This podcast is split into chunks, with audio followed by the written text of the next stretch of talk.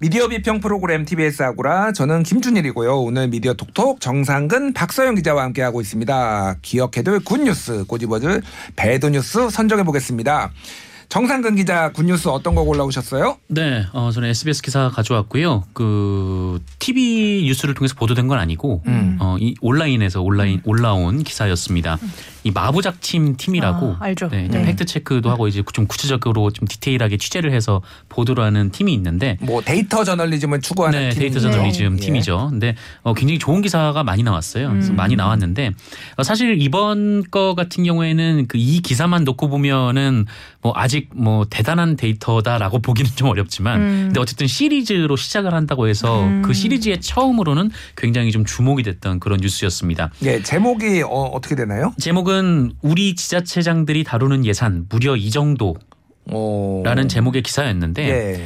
어, 사실 이제 지방선거는 그 우리나라에 뭐 크게 세 가지 선거가 있는데 그 중에서 좀 가장 관심도가 낮은 선거이기도 하고 음. 또 실제로 이제 뭐 투표율도 뭐 총선이나 이제 대선보다는 떨어지고 있는 게 사실이잖아요. 한 60%대 옛날에는 50%대도 나왔어요. 네, 이 지방선거가 그만큼 좀 관심도가 떨어지는데 하지만 관심도를 떨어뜨리기엔 이 지자체장들이 가지고 있는 권한들이 상당하다. 음. 이 권한의 힘을 이제 예산이라는 숫자로 보여준 건데 예. 어, 일단 몇 가지만 좀 말씀드리면 이렇습니다. 그러니까 요 관련돼서 좀 말씀드리면 어, 서울시장이 집행하는 예산이 이깜 짝 놀랐어. 47조 오, 이 정도. 정도 된다라고 하고요. 음. 네. 그리고 이 경기도지사가 39조 와. 그리고 부산시장이 15조 오. 정도 된다라고 하고요. 예. 어, 시 단위로 보면 네. 이 성남시장이 한 4조, 음. 와. 고양시장이 한 3.7조, 야. 이 창원시장이 3.6조 원을 집행한다. 어. 이렇게 얘기를 들으면 진짜 어마어마한 권한이지 그러네요. 않습니까? 그렇네요. 네. 네, 뭐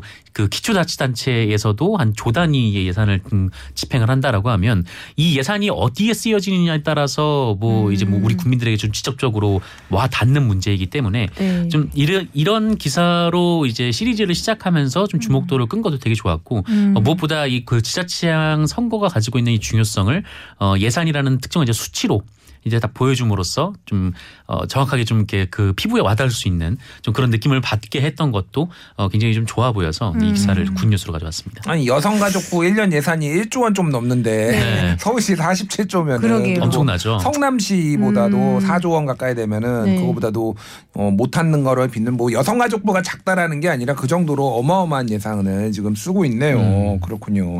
자 이번 지방선거에서 다들 조금 관심을 가지고 또 가장 일꾼 어, 지역을 위해서 잘 일할 수 있는 일꾼들을 뽑는데 좀 신경을 써야 될 것 같고 또 예산이 어떻게 쓰이나 그것도 감시하는 맞아요. 의원들도 지금 뽑잖아요. 지방의회 음. 의원들 어떻게 뽑을 수 있는지 좋은 의원이 어떤 어, 후보인지를 좀 봐야 될 것 같습니다. 네. 자 박서영 기자가 가져온 굿뉴스는 어떤 건가요? 아, 저는 삼리의 나라 슈퍼 사건이라는 사건 자체를 처음 들어봤는데요. 예, 예. 아무튼 기사 제목을 먼저 말씀을 드리면 한국일보에서 보도된 기사고요. 삼리의 나라 슈퍼 23년 만에 사과 수사검사 용서한 피해자들. 그다음에 뭐 근원 목소리 생생하지만 진범도 수사검사도 용서했다. 나라 슈퍼 수사검사 사과했지만 여전히 침묵하는 사법 가해자들. 이 세 건의 그 시리즈 기사입니다. 예. 근데 주된 내용은 이제 1999년 2월에 그 전라북도 완주군 삼례읍의 한 슈퍼마켓에서 삼례 3인조라는 그 19살에서 20살 정도의 그 남성 3명이 강도짓을 하고 당시 할머니를 한 분을 살해를 했다는 사건이었어요. 예. 이게 삼례 나라 슈퍼 강도 치사 사건으로 불리더라고요. 근데 이때 당시에 그 세 명이 잡혔는데 주인 검사의 잘못된 판단으로 이게 오심을 하게 됐다는 거죠. 음. 네. 그러니까 잘못된 억울한 사람을 기소를 해가지고 실제 형을 살게 됐다 이런 네, 거죠. 맞습니다. 예. 그래서 이 기소당한 세 명 중에 한 명은 6년의 징역형을 받았고 나머지 두 명은 3년에서 4년 정도를 선고받아서 이제 억울하게 옥살이를 했습니다. 예. 아 근데 이게 잘못 이제 판결이 난 사건이어가지고 어 최근에 이제 이때 당시에 이들을 기소한 주인 검사가 이분들을 만나서 직접 사과를 했다는 기사예요. 음. 근데 저는 제가 이런 기사를 그동안 못 봤던 건지는 모르겠지만 이런 기사를 좀 처음 봤습니다. 어. 그러니까 사법부에서 어떠한 실수로 인해 그 진짜 범인이 아닌 사람이 억울하게 뭔가 이게 피해를 봤을 경우 그 피해자들을 직접 찾아가서 사과 했다는 소식을 이걸 처음 들어봤거든요. 예, 예. 그래서 이 한국일보 기사를 보면 그 주인 검사 당시 주인 검사였다가 이제는 변호사로 개업해서 활동하시는 음. 어, 최성우 변호사라는 분이 이분들한테 진짜 막 사과를 하는 그런 사진도 이제 기사에 실려 있습니다. 예. 네. 근데 이제 이분들이 처음 그 2016년에 재심을 통해서 무죄라는 판결을 받게 됐는데요. 그동안 계속해서 이분들은 자기들이 억울하다라는 예. 소리를 계속해서 외쳐왔는데 아 국선 변호사 그다음에 이제 뭐 대법관 이런 분들이 아무도 이분들의 목소리를 들어주지 않았던 거예요 몇십 년 음. 동안 그러다 재심에 재심을 거듭해서 이제 2016년에 드디어 이제 무죄 판결을 받게 된 거죠. 예. 그럼에도 이제 그 사실 이 당시 주인 검사였던 분도 좀 사과를 하시는데 시간이 오래 걸리긴 하셨습니다. 처음부터 어, 바로 내가 잘못했다고 피해자들을 찾아가서 인정하고 사과하신 건 아니었고요. 네. 어, 어떤 스토리가 있었는지 모르겠지만 지금 이제 5, 6년이 지난 현재 네, 이 시점에 와서 피해자들을 만나서 직접 사과를 하시고 피해자들도 처음에는 어 받아들이지 못했지만 와 화를 내고 소리치고 막 분통을 터트리고 네 그러셨지만 결국에는 이제 이 주인 검사를 안아주면서 이제 아 괜찮다. 음. 네, 이제 다 괜찮다라고 이제 용서를 하는 장면까지 이제 기사에 보도가 됐습니다. 네.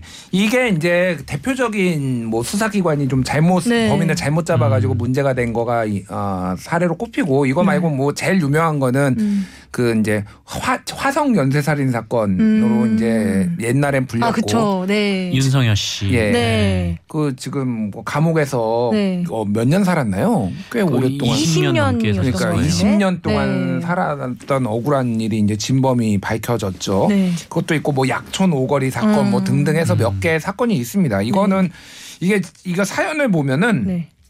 살인 사건이 일어나고 네. 그런 다음에 동네에 조금 이제 노는 맞아요. 노는 뭐 건달까지는 아니더라도 그냥 그런 사람들을 잡아다가 자백 강제로 어, 자백을 받아내고. 강제로 받게 했는데 네. 그래서 기소까지 갔어요. 검찰로 넘어가서. 근데 부산에서 아까 얘기했듯이 엉뚱한 사건으로 강도로 하던 사람들이 우리가 이거를 어, 음. 했다. 했다 라고 자백을 한 거예요. 그래서 네. 부산에서 이걸 넘겨옵니다. 이 맞습니다. 전주 쪽으로 그 지검으로 넘겨오는데 전주지검에서 이거를 킬해버려요. 그러니까. 네. 예. 그러면서 왜냐하면은 그러면은 그동안 자- 엉뚱한 사람 잡아서 기소해서 감옥에 보내는 게 문제가 돼버리니까 음. 그래서 했다가 이 형에다 살고 나와서 끝까지 어, 감옥에서 나 억울하다 음. 억울하다 그런 얘기를 하니까 이 얘기를 이제 듣던 사람들이 이제 뭐 그러니까 감옥에서 교화도 하고 그러시는 분들이 네. 이거를 재심을 그래서 네. 이제 도와줘 청구를 해가지고 음. 이게 재심 전문 변호사들 박준영, 박준영 변호사가, 변호사가? 이거를 진행을 네. 해가지고 이렇게 됐어요. 그래서 네. 이런 사례, 사례들이 있는데 이런 것들이 사실은 조금 많이 바로잡혀야 되고 수사기관 개혁이 필요하다라는 건데 최근에 네. 그 윤석열 정부에서 대통령실 비서관 인선 중에 이시원 검사 네. 이분이 공직기강 맞습니다. 변호 아니 네. 기관 공직기관 비서관으로 네. 됐는데 이분이 음. 유우성 간첩 조작 사건으로 징계를 받았잖아요. 그렇죠. 일 1개월 징계. 예, 이것도 네. 조작이거든요. 어떻게 네. 보면은 물론 국정원이 주도적으로 조작을 했고 했겠지만, 이분은 네. 이제 이거를 기소와 공소 유지를 맡은 건데, 그 이건 좀 어떻게 보십니까 이 건? 뭐좀 굉장히 좀 저는 당혹스러웠어요. 그러니까 이 인사 발표가 나고 나서 뭐 다른 인사도 좀 이렇게 의아한 면이 없지 않았지만 네. 그이 인사 같은 경우는 굉장히 좀 당황스러웠던 게 음. 어, 이제 이런 좀 증거 조작 사건에 연루가 됐고 뭐 이분은 이제 자기는 몰랐다라고 얘기는 하지만 이 검찰 과거사위원회에서 조사한 결과 검찰도 알고 있었을 것이다라고 음. 결론이 이미 난 사건이거든요. 그래서 예. 징계까지 받았는데 어, 그런데 다른 자리도 아니고 이 공직 기강을 담당하는 이제 비서관 자리에 음. 앉았다는 게 굉장히 좀 놀라웠었습니다. 음. 아니, 그러니까 검사가 모른다고 하면은 무능한 거잖아요. 그렇죠. 조작이 무능한 된 거죠. 거를. 그렇죠. 그러면 공직 기강을 해야 되는데 그것도 부패를 모를 수 있는 거 아니에요? 그러면 모를 수도 있고요. 음, 모르고 네. 넘어갈 수도 있겠다. 뭐가 네. 되든 이거는 문제가 너무 많은 음. 인사다. 네. 그러니까 제가 네. 말하고 싶은 거는 그리고 여기 계신 패널분들도 똑같은 마음일 거예요. 네. 이 거- 수사 수사기관들 네. 이건 뭐 여기 계신 분들이 좀 반성도 해야 되고 조금 더 쇄신을 거듭해야 되지 않나 그런 생각이 듭니다. 자 이번에는 배드 뉴스 선정해 보겠습니다. 근데 두 분이 또 겹쳤어요. 그러니까요. 똑같아요. 야, 네. 보는 눈이 그렇습니다. 생각을 했는데 네. 어, 정상근 기자가 가져온 거는 조선비즈, 박서영 네. 기자가 가져온 거는 중앙일보 기사인데 어떤 건지 좀 소개 좀 해주시죠. 일단 제가 골라온 기사는 이제 조선 조선비즈 기사이고 이 구인사 찾은 김건희 치마 눈길 5만 원대 쇼핑몰 제품으로 추정 네, 이런 보도였습니다. 그러죠. 네. 박소영 기자는 저는 중앙일보 기사인데 사실 여기가 제일 먼저 썼어요. 음. 네, 사찰 방문한 김건희 치마 5만 4천 원짜리 쇼핑몰이었다. 음. 그러니까 어우, 일단 네. 제목만으로 대충 이제 어떤 내용인지 짐작이 가요. 그렇죠. 좀 설명해 네. 주시죠. 뭐그 그러니까 내용이 이게 답니다. 그쵸 맞습니다. 네 김건희 여사가 또 나, 뭐 어디에 이제 공식적인 활동을 나섰는데 음. 이분이 입은 치마 되게 예쁜데 5만 4천 원이다. 뭐 검소하다. 검소하셔라, 뭐 이런 근데 내용이죠. 음. 약간 예쁘다 이런 느낌을 주는 뉘앙스를 풍기는 기사였어요. 근데 이제 최, 최초 보도는 중앙일보가 했는데 그 이제 사진을 또 어디 독자한테 또 받으셨대요. 예. 그러니까 그 독자가 또 누구냐는 거죠. 음. 그러니까 그게 또 근데 왜 기사가 되느냐는 거죠. 음. 그래서 그 기사 내용을 살펴보면 그 5만 4천 원 주고 파는 그 쇼핑몰의 그 화면 캡처 사진까지 기사에 넣었어요. 음. 어. 그러니까 굳이 이거를 우리가 알 필요가 있냐 이 말입니다. 소상공인 뭐 활성화를 위해서 판매 활성화를 위해서 언론이 그- 전격적으로 나선 게 아닐까요? 그거는 그런 방법 말고 다른 방법이 있을 것 같아요. 아. 네, 소상공인 활성화를 하기 네. 위해서는. 네. 네. 뭐, 죄송합니다. 무리수였다는 거 인정하고요. 야 이걸 뭐라고 받아야 되는 거지? 던져 봤어요. 자. 네. 네, 아 이건 못 받겠습니다. 네. 근데 뭐 어쨌든 이 기사가 보면은, 그러니까 이 패턴이 계속 좀 이어지고 있는 측면이 있거든요. 그러니까 음. 이 김건희 여사의 이 공식적인 활동 내역이 이제 보도로 나오는 과정들을 보면. 어 일단 그 사진들은 다 독자들이 독자 제공. 제공을 음. 하고 있고 그렇죠. 네, 이제 그 당사자는 비밀리에 활동을 했는데 어, 누군가 독자가 그렇죠. 이렇게 굉장히 지근거리에서 찍어서 계속해서 제보를 하고 있는 거죠. 음. 좀 그런 형태가 좀 이어지고 있어요. 네. 그리고 네. 어, 김건희 씨, 그 김건희 여사 관련돼서 이제 보도가 나올 때 최근에 또 하나의 공통점은 어, 굉장히 좀 소박하고 소탈한 맞아. 행보를 좀 강조하는 내용들이 많거든요. 예. 네. 그러니까 물론 이제 영부인이 이제 곧 이제 취임하면 영부인이 되실 분이니까 음. 뭐 일단 공식 행보라든지 이런 부분들은 충분히 뉴스가 될 수 있다라고 보는데 네. 그냥 공식 행보는 공식 행보대로 다루면 되는 거고 음. 근데 거기서 이제 굳이 의미를 찾는데 그 의미가 어 저렴한 옷을 입었다 음. 뭐그 정도 의미라거나 어 아니면 이제 뭐 어디를 산책했다 뭐 음. 그 정도 내용이라던가 음. 어 이렇게 좀 지역적인 내용으로 이제 언론이 보도 그것도 네. 이제 독자들로부터 사진을 받았다라고 하면서 네. 어좀 이렇게 보도를 하는 거는 굉장히 좀 어 보기에 따라 사람들에겐 좀 눈살이 찌푸리게 하는 일 아닌가. 네, 이- 선수, 선수들은 다 알죠. 어디서 밑장 빼고 있어. 그렇죠.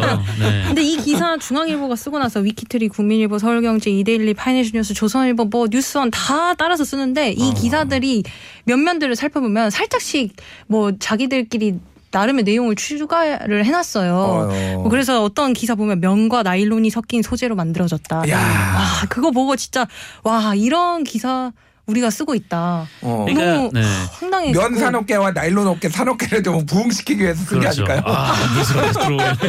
네, 너무 네. 무리수 근데 같습니다. 그 네. 지난주에는 그 민동기 기자님하고 저하고 이제 똑같이 이제 한동훈 패션 관련된 음. 기사를 가져왔었잖아요. 한동훈. 안경, 한동훈 가방, 한동훈 칼주름 뭐, 뭐 네. 이런 거 나왔었죠. 네. 근데 뭐 기자들 입장에서도 똑같은 기사를 쓰기가 좀 명고했던지 이게 계속 이제 진화를 거듭하는데 네. 이 심지어 일요신문에서 어떤 진화까지 나왔냐면 어, 한동훈 후보자를 두고 그 안경 너머로 반짝이는 홍채라는 표현을 썼어요.